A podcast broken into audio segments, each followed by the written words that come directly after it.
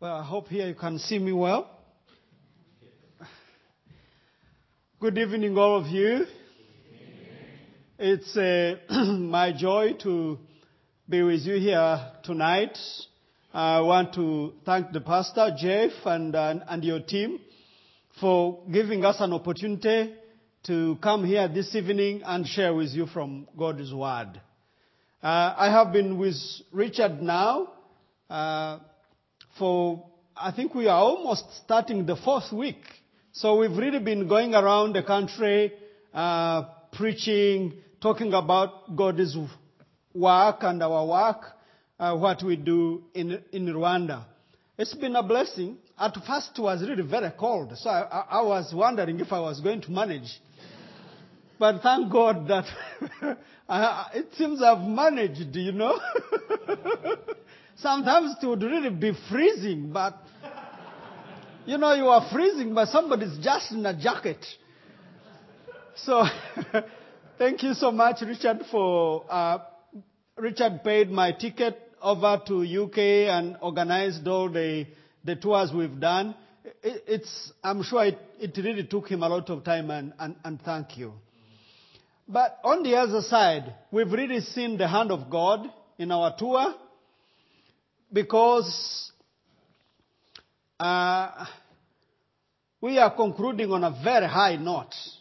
When we just came to Richard's brother's house, Charles, we were greeted with a birthday cake, very delicious cake. So we enjoyed that one. And now we come to the church and it is Holy Communion. And you know, being an Anglican clergy, you know what Holy Communion means to us. So, I, I, I, I mean, that's, uh, that's divine appointment. So I'm, I'm, I'm really very happy for that. Uh, back at home, I am married. Uh, I have three children. The first one is a boy. He's 14 years old. The second one is a girl who is 12 years old. And the third one is a boy of five years old. Uh, I am uh, a pastor of a local church, just like like this. Uh, I do three things. I'm a pastor of a local church uh, with daily duties of a pastor, and then I am a preacher. I go around in our town preaching, talking about Jesus. So I am used to being in every church that looks in any way. So, and then I, I am a charismatic Anglican. You understand that? So, charismatic Anglicans in Rwanda, they are called Pento Anglicans, you know? you know? Pento Anglicans are these kind of Anglicans that have a tendency towards, you know, charismatism, something like that. And, and, and apart from being a pastor and a preacher, I, I am an educationalist. I really totally believe that for our country to make strides, to make steps forward, we must educate our children. We must give them opportunities. We must show them the future. In fact, we say in Rwanda that education is uh, inzirumunani. You know, you put some, somebody on a roundabout that has eight directions. And so they choose where to go. So what we are doing and what I'm doing uh, with Richard is to expose the Rwandan children to eight directions by giving them education. If they want, they will begin speaking English. If they want, they will speak French. If just telling them, hey, here is the world. Go. Go. Go be what you want, God wants you to be. Now, because I also love preaching, and because it is my last evening, so I think you are in for a, a treat. Uh, so shall we turn our Bibles to Colossians? Paul's epistle to Colossians, chapter 3, uh, verse 12 to 17. And I'm preaching a Rwandan sermon. I am not, I'm sure you are not escaping. I think all the doors are locked. So, now, in, in, in my church, I was lastly in my church on uh, the last Sunday was 6th of, of, of March. We had been meeting under trees from, uh, I think from 2007. And we had been building a stubborn building. It was, it is very different. In Rwanda, you build, when money runs out, you stop. When you get more money, then you build on. So we, we built fairly quickly. But when we got to the roof, it really became very stubborn. We didn't get money. So we kept, you know, we tried to fundraise amongst ourselves. Because with the roof, you know, we have to go to the factory and order all the, the tin roof, the iron sheets, the corrugated iron sheets. So you, by the way, you, do you understand Rwandan accent? Are, are you sure? Those behind? So I keep going. It's okay. That's very excellent. You know, I am getting encouraged. It seems I am finishing this trip having concluded that there is no problem. Everybody understands my accent. Okay. anyway, the roof became very serious for us. We, we, we tried putting money together, but it wasn't getting enough. And we did it for over a year. And we tried the second year, the third year. And we, we were almost giving up. But finally, we managed to put on the roof. And so on the 6th of March is when we fellowshipped in our church that had a roof on. No windows yet, no doors. You remember we don't have this coldness as you have here, so we can go in. And so we were very happy. So my people and I agreed that we cannot just get out, you know, move away from the mango trees without saying thank you to them.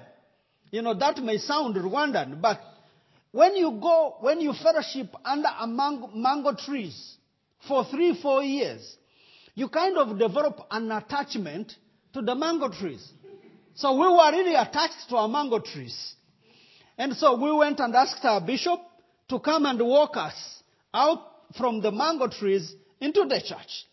So the bishop comes, you know, have you seen the Anglican bishops? They put on all these sorts of purple robes and so on. So he comes and he's put on, on his purple and we say, Bishop Lewis, this is how the service is going to be. You know, that's a commandment. Do it, don't want, go away. So,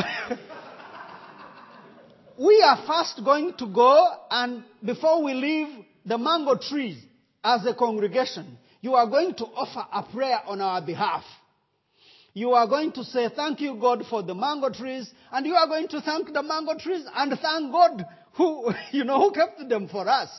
So he, he obeyed reluctantly, but he did it.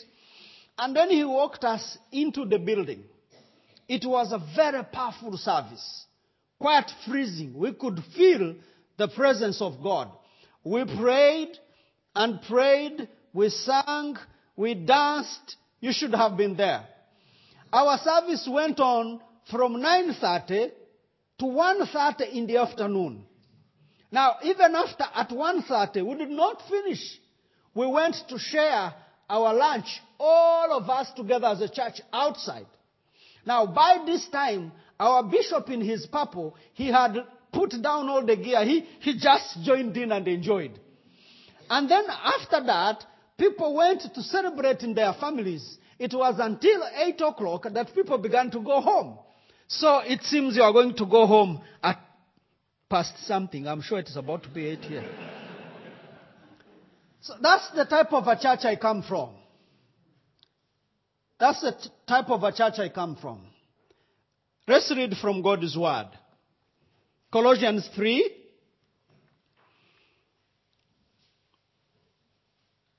Verse 12.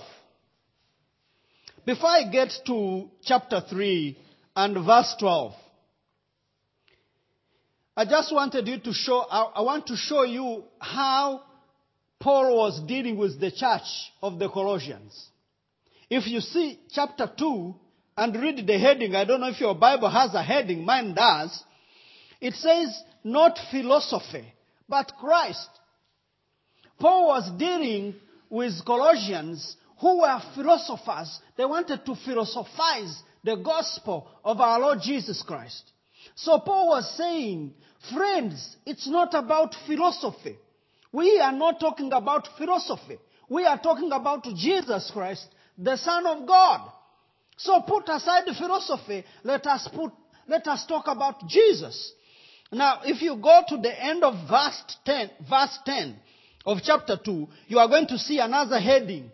He says, this time the heading says, not legalism, but Christ. So he's saying, Colossians, it's not about the law. Don't put the law forward. Let not life be about the law, but Christ. Because Christ transcends the law. He is beyond the law. He doesn't put off the law, but He is beyond the law. So He says, don't concentrate on the law. Concentrate on Christ, the Son of God, the risen one, the one who is all powerful, the Almighty. In Him we live and move and have our being. And so if you continue again and go to chapter 3 this time, before you read verse 1, you are going to see another heading. He says, not carnality, but Christ.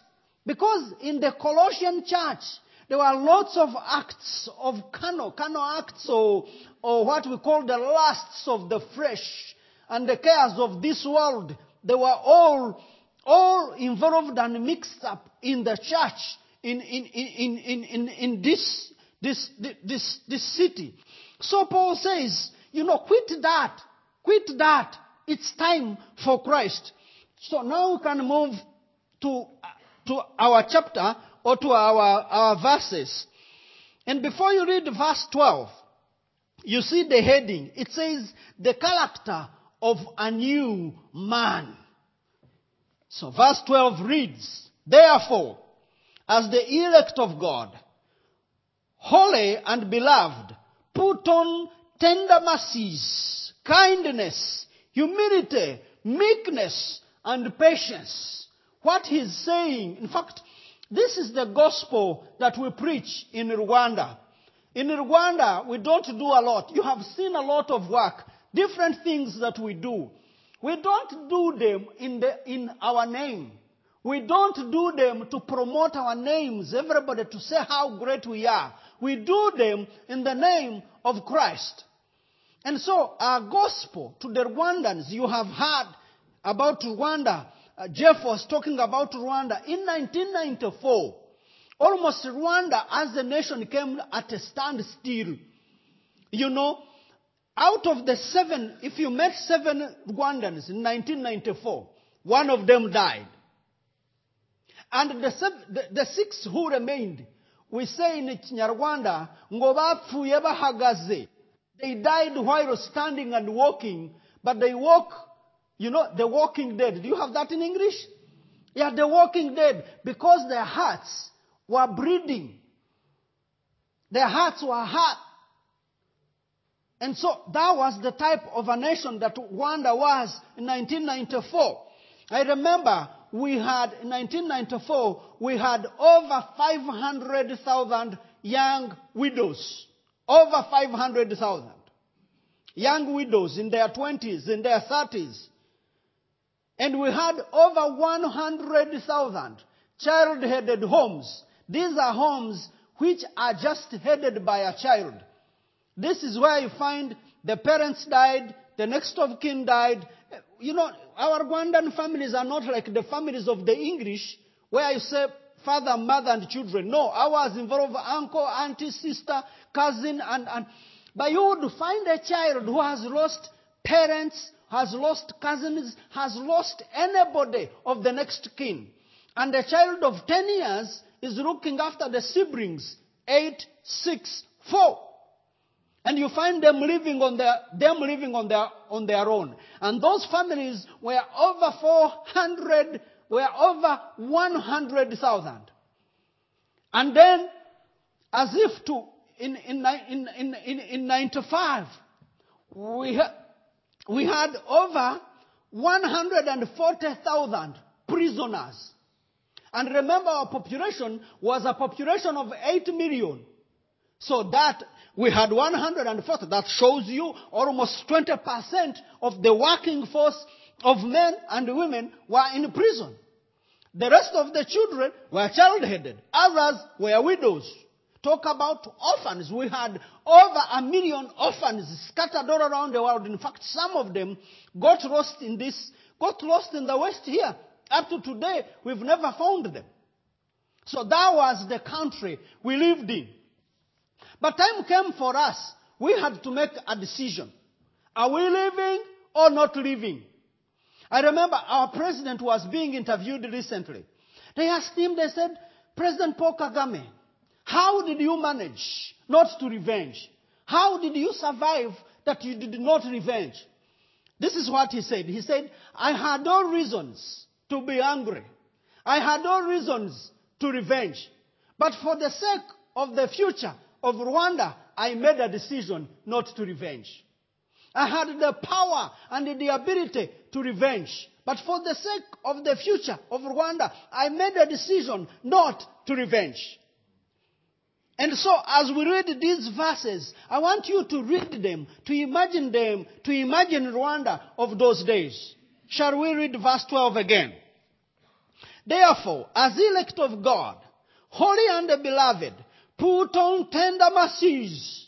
So our gospel is that in Rwanda we say, friends, put on tender mercies. Let it be your garment. You know here Paul says, put on. He doesn't say, please begin talking the words of tender mercies. No. He doesn't say, read the word, the, the books that talk about tender mercies. No. He doesn't say, go watch a, a movie about tender mercies. No. He says, put it on. It should be a garment. So as if somebody sees you, he sees you in a garment of tender mercies. And then he continues to say, kindness. Put on kindness as well. For us in Rwanda, we have been animals to each other. We've killed each other. We have done what it takes to destroy each other. But we are saying time has come. And time is now to put on kindness, to show kindness to each other. And he goes on. He goes on and says, humility, meekness, and patience. You must put on patience. You must put on patience. Let it be your garment. And verse 13 says, bearing with one another, forgiving one another. If anyone has a complaint against another, even as Christ forgave you, so you also must do so, or must do likewise. So our gospel says, forgive one another. It is time to forgive one another. It is time to forgive one another. I remember when we began saying, it is time to forgive, we had a lot of problems. They wrote about us in the media, or the medias were talking, come and see what these preachers are saying. They have joined the killers. They are telling us to forgive. How do you forgive when nobody has asked you for forgiveness?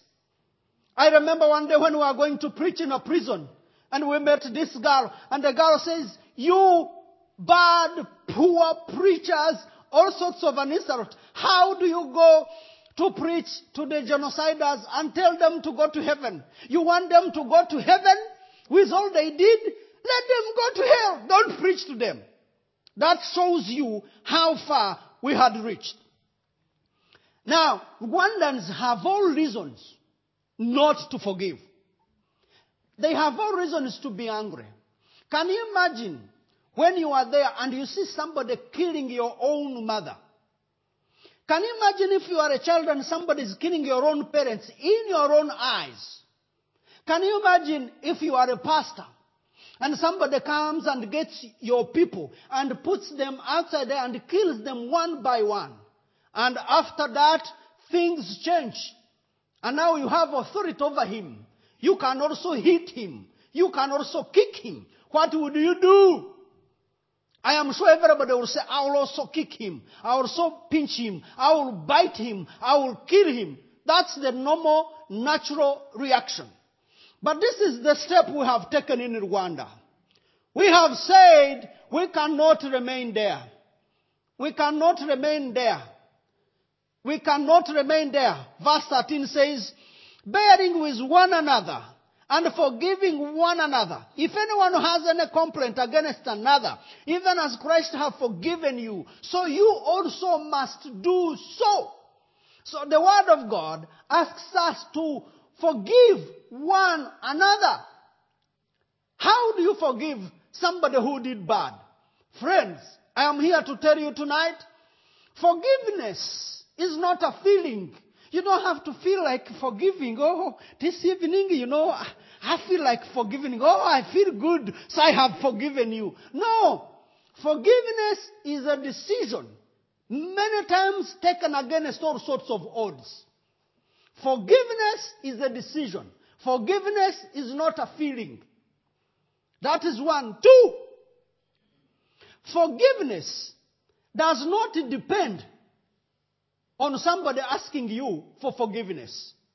Many times we have to wait for people who wronged us to come to us and say, Will you forgive me when I remember what I did to you? I feel like dying. Now, will you forgive me? And you also begin to say, Oh, I am going to think about it. I'll first consult, I will ask the committee. We will ask, if we can, we will call a board and see if we can forgive you. Anyway, I'll think about it and maybe tomorrow I will forgive you. No. Let's go back to verse 13. I would be happy if somebody asked me for forgiveness. But suppose nobody turns up to ask you for forgiveness. Verse 13 says, bearing with one another and forgiving one another. If anyone has a complaint against another, even as Christ has forgiven you, so you also must forgive. Now, Christ forgiving me, he did not first wait for me to ask for forgiveness. He forgave me even before the foundations of the world were laid down.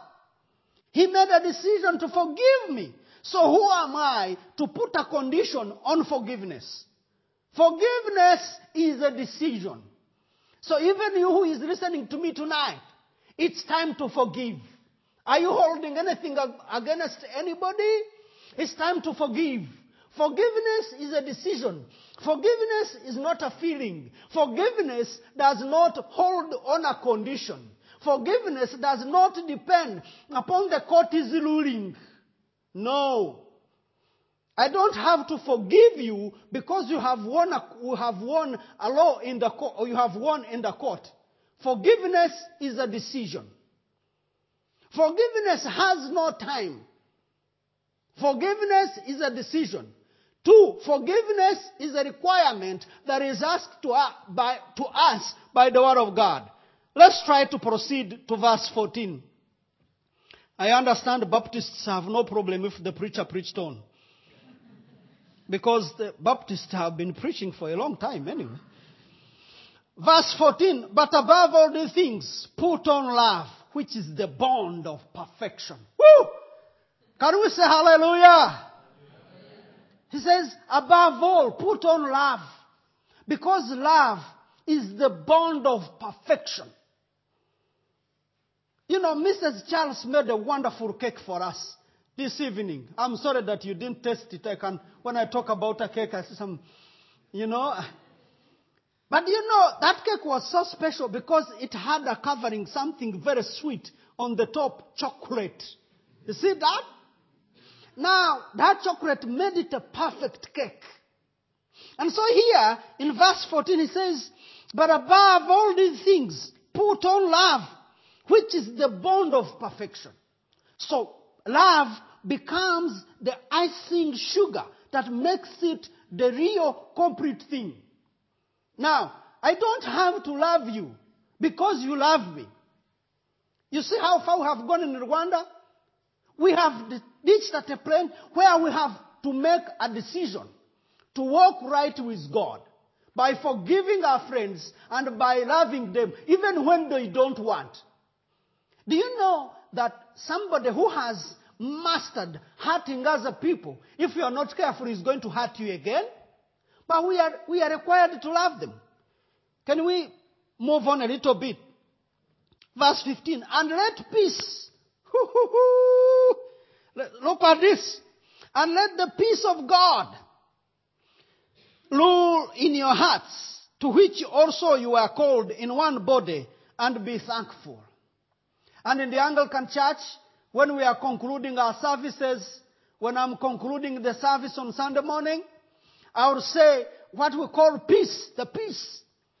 My members don't go out until they have heard the word of peace and blessing. And in Kinyarwanda we say ngo amahoro y'Imana itanga arutayo umuntu wese yakwibwira arinde imitima yanyu n'ubwenge bwanyu kugira ngo murusheho kumenya Imana yacu no gukunda umwana wa Yesu Kristo. In English, it says that they made the peace of God that surpasses the understanding of all men rule your hearts in Jesus Christ through our Lord. You know, when you've forgiven, and you have, when you have made a decision to forgive, when you have made a decision to, you know, a decision to forgive, that's number one. Number two, a decision to love. This is the outcome. The result is the peace of God. Got that? It is the peace of God that surpasses the understanding of all men. The reason why they say that it surpasses, I, I don't want to fall down on a Baptist pulpit, I may be in danger. But the reason why they say, I must come here because this is getting very serious. The reason why they say that it is the peace of God that surpasses the understanding of men. It's because that peace comes at a time people don't expect it to come. It's not peace that is delivered from what you have done, but it is peace that has come from who? From God. It's called the peace of God. You get special peace. People will see you, you've been struggling, but of a sudden you are peaceful.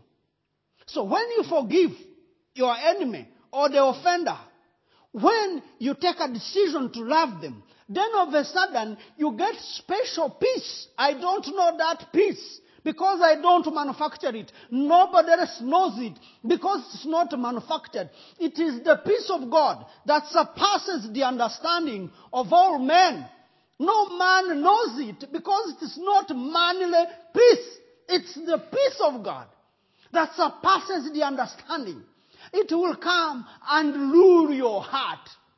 You see, your heart is not going to be ruled by you anymore.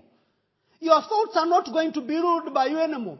Meaning, you, the animosity you felt against somebody is going to begin reducing. And soon it will turn into nothing. Woo-hoo. It seems that this is the first time I'm finishing this, this, this verse. Let's read verse 16 and 17. In verse 16 says, Let the word of Christ dwell in you richly. Hallelujah.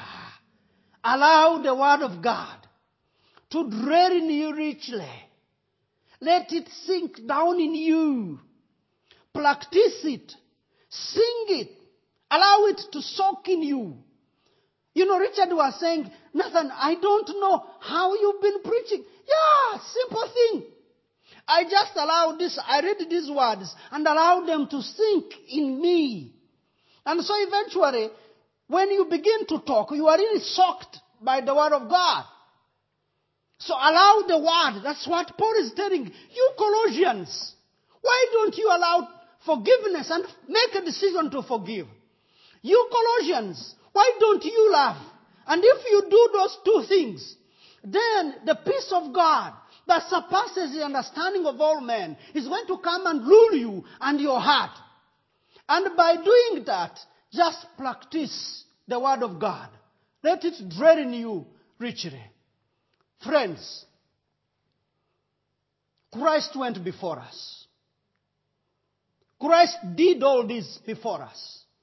He was hurt by human beings to the extent that they put him on the cross, that they shed his own blood, which we are, we are commemorating tonight. And eventually they killed him. But on the very cross, he said, God, forgive them. Of the few words he said on the cross, he said, forgive. And when we are celebrating Holy Communion in the Anglican Church, we raise up the cup. I don't know how you do it in the Baptist. However you do it, I believe in it. But we raise up and we tell people that, you know, this is in remembrance of Him. So we do Holy Communion in remembrance of Him who died for us and rose on our behalf so that we may live and live forevermore and enjoy life. So if He forgave us, who are we then to hold anything bad against anybody?